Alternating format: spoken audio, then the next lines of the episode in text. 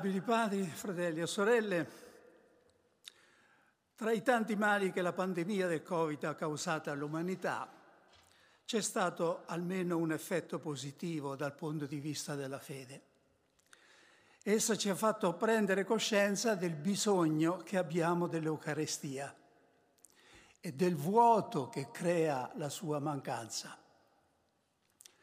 Durante il periodo più acuto della pandemia nel 2020 sono stato fortemente impressionato, e penso con me milioni di altri cattolici, da quello che significava ogni mattina assistere in televisione alla Santa Messa celebrata da Papa Francesco a Santa Marta.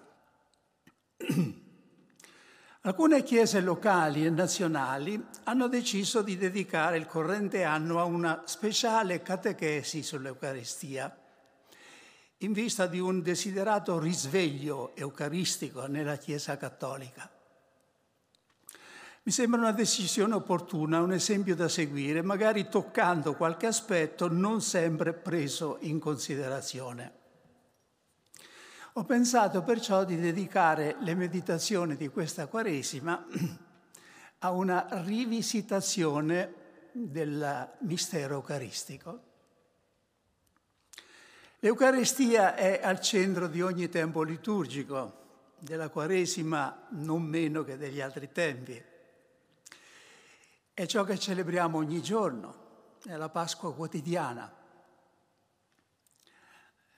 Ogni piccolo progresso nella sua comprensione si traduce in un progresso nella vita spirituale, sia personale che comunitaria. Essa però purtroppo è anche la cosa più esposta per la sua ripetitività a scadere a routine, a cosa scontata. San Giovanni Paolo II, nella lettera enciclica Ecclesia de Eucaristia dell'aprile del 2003, dice che i cristiani devono riscoprire e mantenere sempre vivo lo stupore eucaristico. Ecco, a questo scopo vorrebbero servire le nostre riflessioni a ritrovare lo stupore eucaristico. Parlare dell'Eucaristia in tempo di pandemia e ora in aggiunta anche con le scene di orrore della guerra davanti agli occhi. Non è un astrarci della realtà in cui viviamo, ma un invito a guardarla da un punto di vista superiore, meno contingente. L'Eucaristia è la presenza nella storia dell'evento che ha rovesciato per sempre i ruoli tra vincitori e vittime. Sulla croce Cristo ha fatto della vittima il vero vincitore. Victor quia victima, lo definisce Sant'Agostino.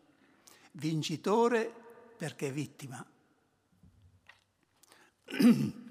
L'Eucaristia ci offre la vera chiave di lettura della storia. Ci assicura che Gesù è con noi, non solo intenzionalmente, ma anche realmente.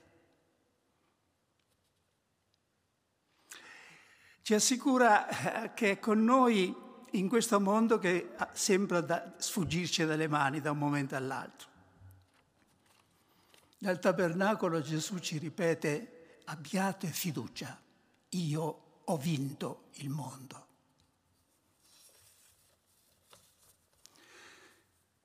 Nelle nostre riflessioni partiamo da una domanda. Che posto occupa l'Eucarestia nella storia della salvezza? E la risposta è non occupa un posto, ma la occupa tutta. L'Eucarestia è coestensiva alla storia della salvezza. Essa però è presente in tre modi diversi, nei tre tempi o tre fasi della salvezza. È presente nell'Antico Testamento come figura, è presente nel Nuovo Testamento come evento ed è presente nel tempo della Chiesa come sacramento. La figura anticipa e prepara l'evento, il sacramento prolunga e attualizza l'evento. Nell'Antico Testamento, dicevo, l'Eucaristia è presente in figura. Una di queste figure è la manna, un'altra è il sacrificio di Melchisedec, un'altra ancora è il sacrificio di Isacco. Nella sequenza Lauda Sion Salvatore, composta da San Tommaso d'Aquino per la festa del Corpus Domini, si canta adombrato nelle figure, immolato in Isacco, indicato nell'agnello pasquale dato ai padri come manna. Ricordiamo forse in latino, vero? In figuris presignatur, cum Isaac immolatur, agnus pasche deputatur, datur manna patribus. In quante figure dell'Eucarestia, San Tommaso d'Aquino chiama questi riti i sacramenti dell'antica legge. Con la venuta di Cristo e il suo mistero di morte e risurrezione, l'Eucaristia non è più presente come figura, ma come evento, come realtà. Lo chiamiamo evento perché è qualcosa di storicamente accaduto, un fatto unico nel tempo e nello spazio. Avvenuto una volta sola, semel, e irripetibili. Cristo, dice la lettera agli ebrei, una volta sola alla pienezza dei tempi è apparso per annullare il peccato mediante il sacrificio di se stesso. Infine, nel tempo della Chiesa, l'Eucaristia, dicevo, è presente come sacramento, cioè nel segno del pane e del vino istituito da Cristo. È importante che comprendiamo bene la differenza tra l'evento e il sacramento. In pratica la differenza tra storia e liturgia. E ci facciamo aiutare da Sant'Agostino. Cito la lettera. Noi sappiamo e crediamo con fede certissima che Cristo è morto una sola, una sola volta per noi, lui giusto per i peccatori, lui Signore per i servi.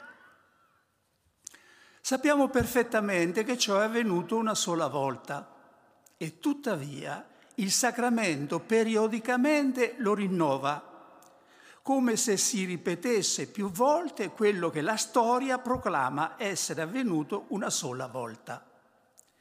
Eppure evento e sacramento non sono tra loro in contrasto, quasi che il sacramento sia fallace e solo l'evento sia vero.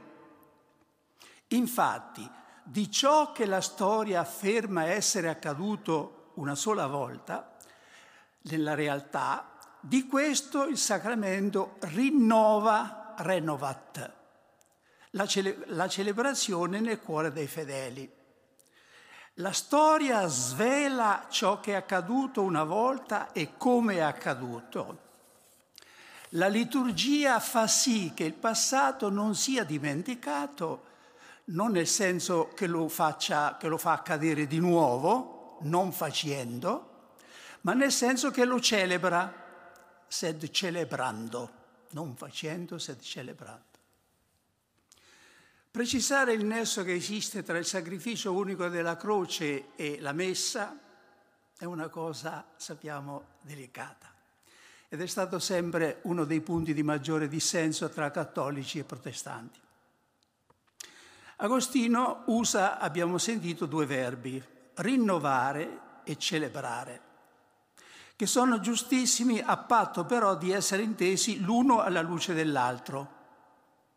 La messa rinnova l'evento della croce celebrandolo, non reiterandolo, e lo celebra rinnovandolo, non solo ricordandolo.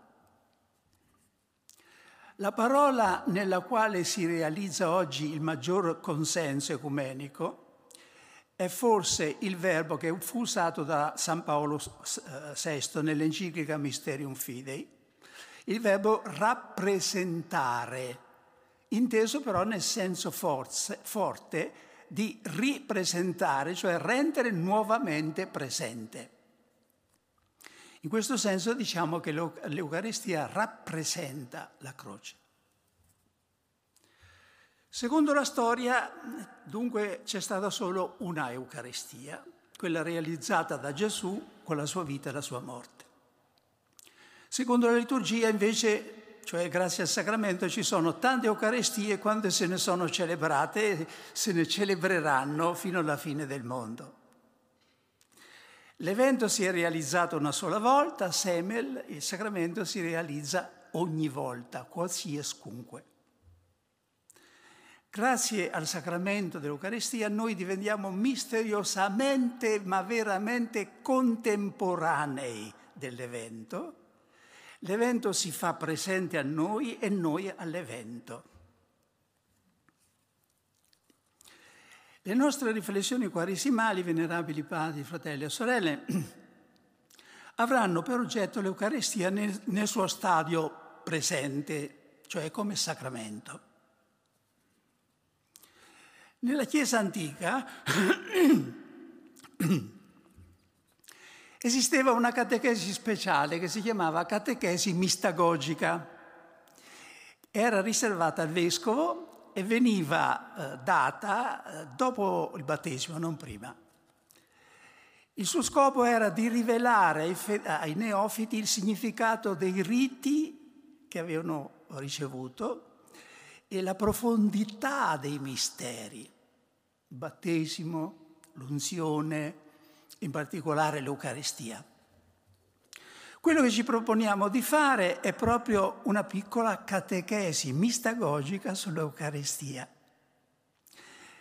E per rimanere il più possibile ancorati alla natura sacramentale, rituale di essa, seguiremo da vicino lo svolgimento della messa nelle sue tre parti, cioè la liturgia della parola, la liturgia eucaristica la, e la comunione, aggiungendo alla fine una riflessione sul culto dell'Eucaristia fuori della messa.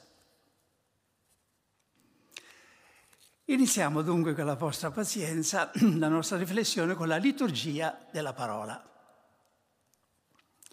Nei primissimi giorni della Chiesa, la liturgia della parola era distaccata dalla liturgia eucaristica. I discepoli, riferiscono gli atti degli apostoli, ogni giorno tutti insieme frequentavano il Tempio. Lì ascoltavano la lettura della Bibbia, recitavano i salmi e le preghiere. Facevano cioè quello che si fa nella liturgia della parola. Quindi si, rive- si riunivano a parte nelle loro case per spezzare il pane, cioè per celebrare l'Eucaristia.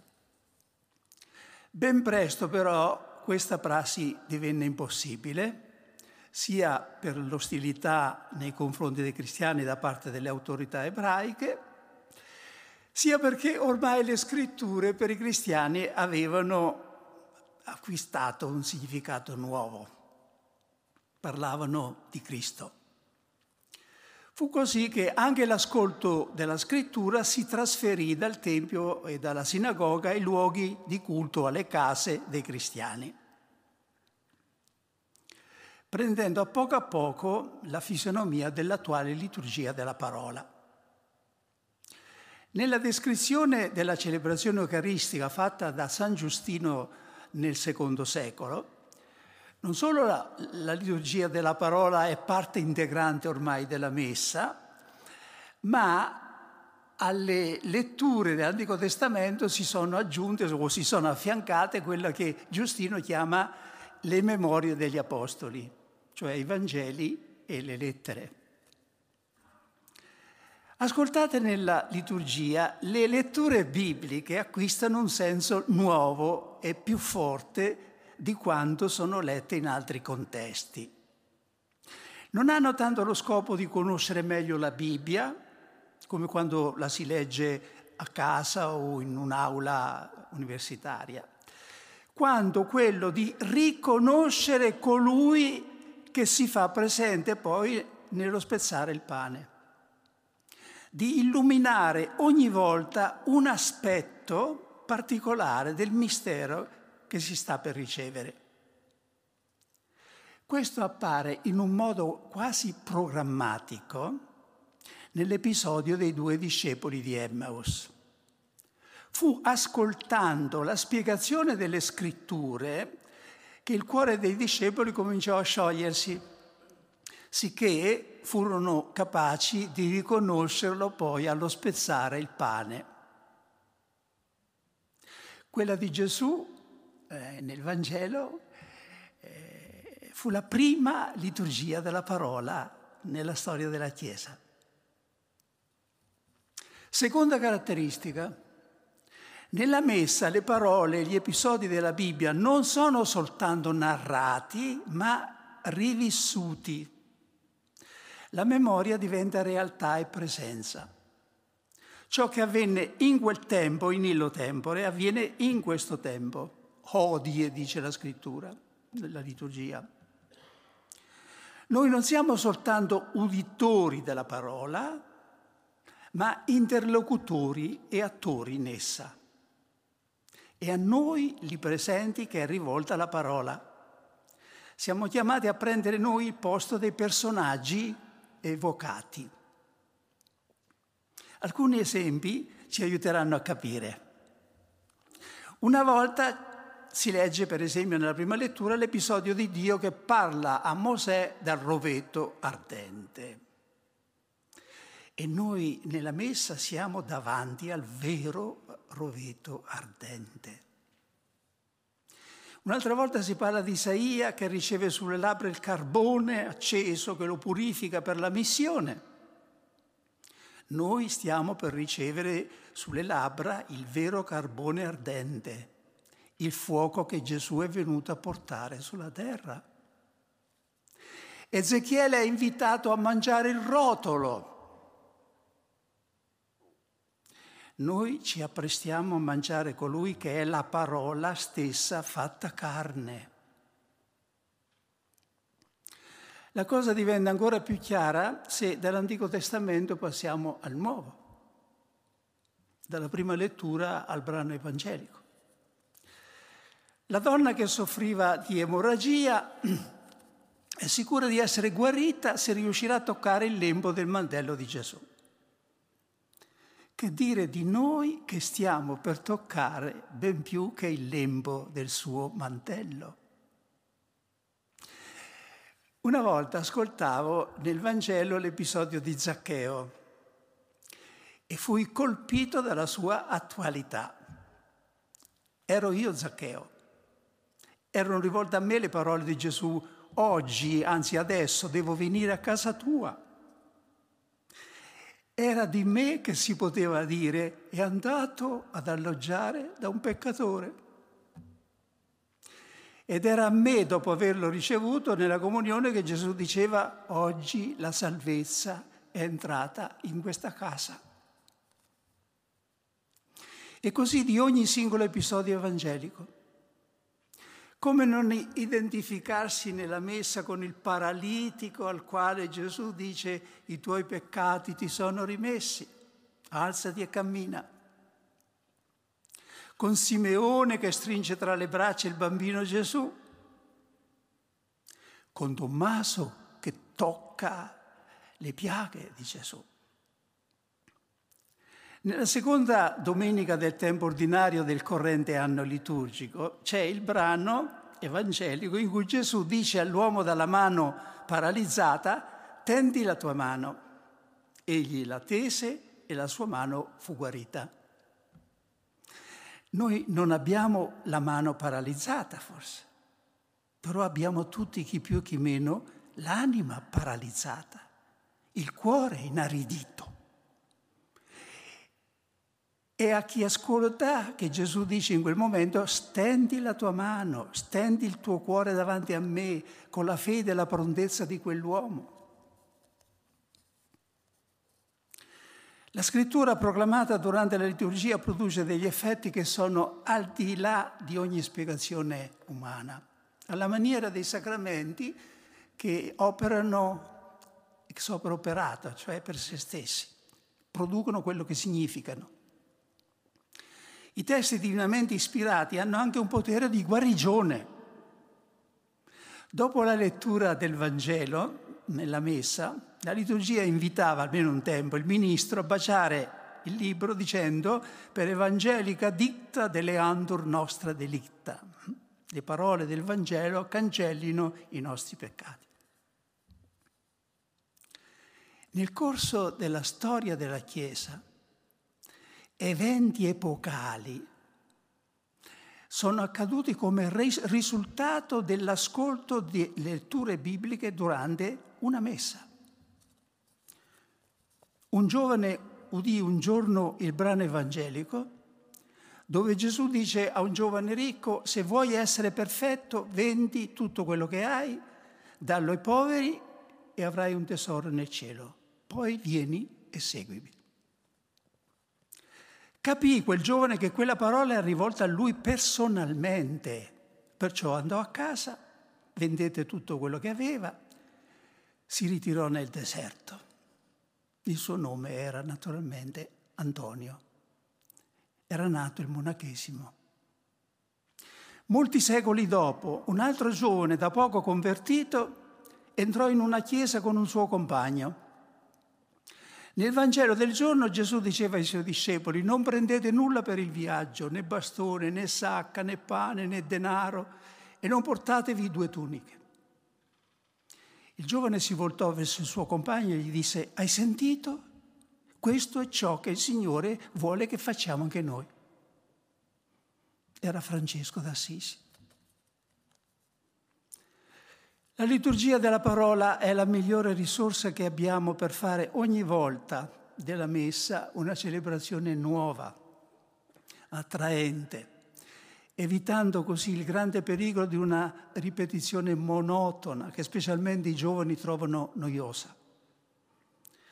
Perché questo si realizzi dobbiamo investire più tempo e preghiera nella preparazione dell'omelia. I fedeli dovrebbero poter capire che la parola di Dio tocca le situazioni reali della vita ed è l'unica ad avere risposte alle domande serie dell'esistenza. Ci sono due modi, io dico, di preparare un'omelia. Uno può essere quello di sedersi a tavolino, scegliere il tema in base alle proprie esperienze o conoscenze quindi una volta preparato il tema, mettersi in ginocchio e chiedere a Dio di benedire quello che abbiamo scritto, preparato. È una cosa buona, ma non è il modo profetico. Per essere profetici bisogna seguire la via inversa. Prima mettersi in ginocchio e chiedere a Dio qual è la parola che vuole far risuonare per il suo popolo perché Dio ha una parola, un messaggio per ogni occasione e non manca di rivelarla al suo ministro se gliela chiede umilmente e con insistenza. All'inizio non si tratterà che di un piccolo moto del cuore, una piccola luce che si accende nella mente, una parola della scrittura che si stacca dalle altre, attira l'attenzione.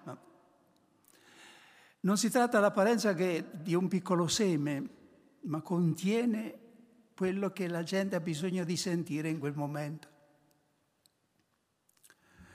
Dopo ciò uno può sedersi a tavolino, aprire i propri libri, consultare appunti, raccogliere e ordinare i propri pensieri, consultare i padri della Chiesa, i maestri, anche i poeti qualche volta. Ma non è più la parola di Dio che è al servizio della tua cultura adesso, è la tua cultura che è al servizio della parola di Dio. Ed è così che la parola di Dio manifesta il suo intrinseco potere. Ma bisogna aggiungere una cosa, venerabili padri, fratelli e sorelle. Tutta l'attenzione data alla parola di Dio da sola non basta. Su di essa deve scendere la forza dall'alto. Nell'Eucarestia l'azione dello Spirito Santo non è limitata soltanto al momento della consacrazione, cioè all'epiclesi che si recita prima della consacrazione. La presenza e l'azione dello Spirito Santo è ugualmente indispensabile per la liturgia della parola e vedremo anche per la comunione. Lo Spirito Santo continua nella Chiesa l'azione del risorto, che dopo la Pasqua apriva la mente dei discepoli all'intelligenza delle scritture, dice il Vangelo.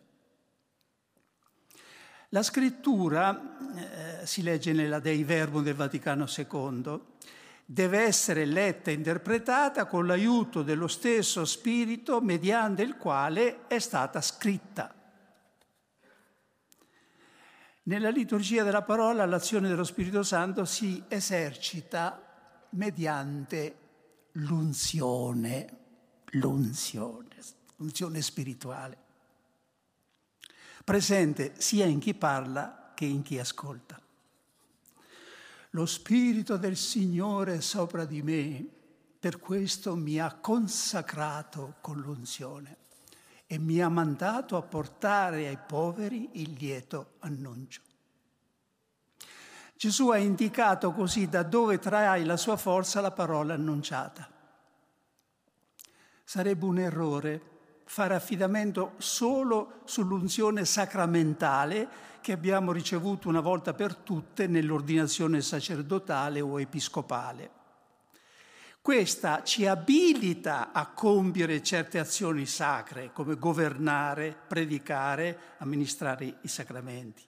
Ci dà per così dire l'autorizzazione a fare certe cose, ma non necessariamente l'autorità nel farle, quell'autorità che stupiva le folle quando parlava Gesù. Ci assicura la successione apostolica ma non necessariamente il successo apostolico. Ma se l'unzione è data dalla presenza dello Spirito Santo ed è dono suo, che possiamo fare per averla? Dobbiamo anzitutto partire da una certezza. Noi abbiamo ricevuto l'unzione dal Santo, ci assicura Giovanni nella prima lettera. Cioè, grazie al battesimo e alla cresima, e per alcuni l'ordinazione presbiterale o episcopale, noi possediamo già l'unzione. Anzi, secondo la dottrina cattolica, essa ha impresso nella nostra anima un carattere indelebile, come un marchio, un sigillo. Dice Paolo nella seconda Corinzi, è Dio stesso che ci ha conferito l'unzione, ci ha impresso il sigillo e ci ha dato la caparra dello Spirito nei nostri cuori.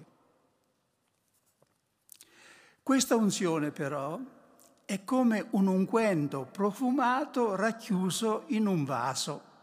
Eh, rimane inerte e non sprigiona alcun profumo se non si rompe il vaso, se non si apre.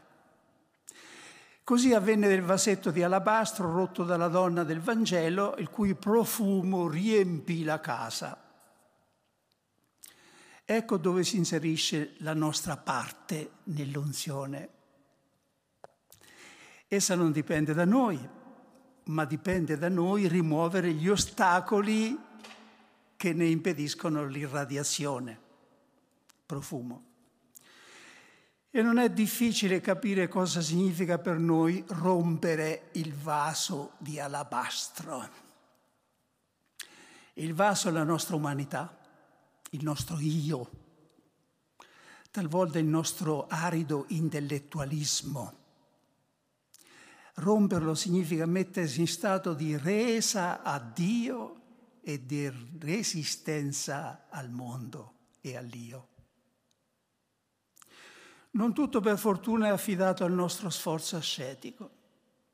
Molto può in questo caso la fede, la preghiera, l'umile implorazione. Chiede dunque l'unzione prima di accingersi a una predicazione o a un'azione importante a servizio del regno, una riunione per esempio. Mentre ci prepariamo alla lettura del Vangelo mm, e all'omelia, la liturgia ci fa chiedere al Signore di purificare il nostro cuore e le nostre labbra per poter annunciare degnamente il Vangelo. Perché non dire qualche volta o almeno pensare? Ungi il mio cuore e la mia mente, Dio Onnipotente, perché possa proclamare con dolcezza e la potenza dello Spirito la tua parola. Ungi. L'unzione non è necessaria solo ai predicatori, ai sacerdoti, ai vescovi, carissimi fratelli laici e sorelle laiche. È necessaria anche agli ascoltatori per accogliere la parola, l'unzione. L'Evangelista Giovanni scrive alla comunità, voi avete ricevuto l'unzione dal Santo e tutti avete la conoscenza. L'unzione che avete ricevuto da Lui rimane in voi e non avete bisogno che qualcuno vi istruisca. Non che sia inutile ogni ammaestramento esterno, vero, del magistero per esempio, ma esso eh, da solo serve a ben poco. È il maestro interiore, commenta Agostino in questo passo, è il maestro interiore colui che veramente istruisce. È Cristo con la sua ispirazione che insegna. Quando manca la sua unzione, le parole esterne fanno soltanto un inutile strepito. Speriamo, venerabili padri, fratelli e sorelle, che anche oggi Cristo ci abbia istruito con la sua ispirazione interiore e che questo mio parlare non sia stato un inutile strepito. Nel nome del Padre, del Figlio e dello Spirito Santo.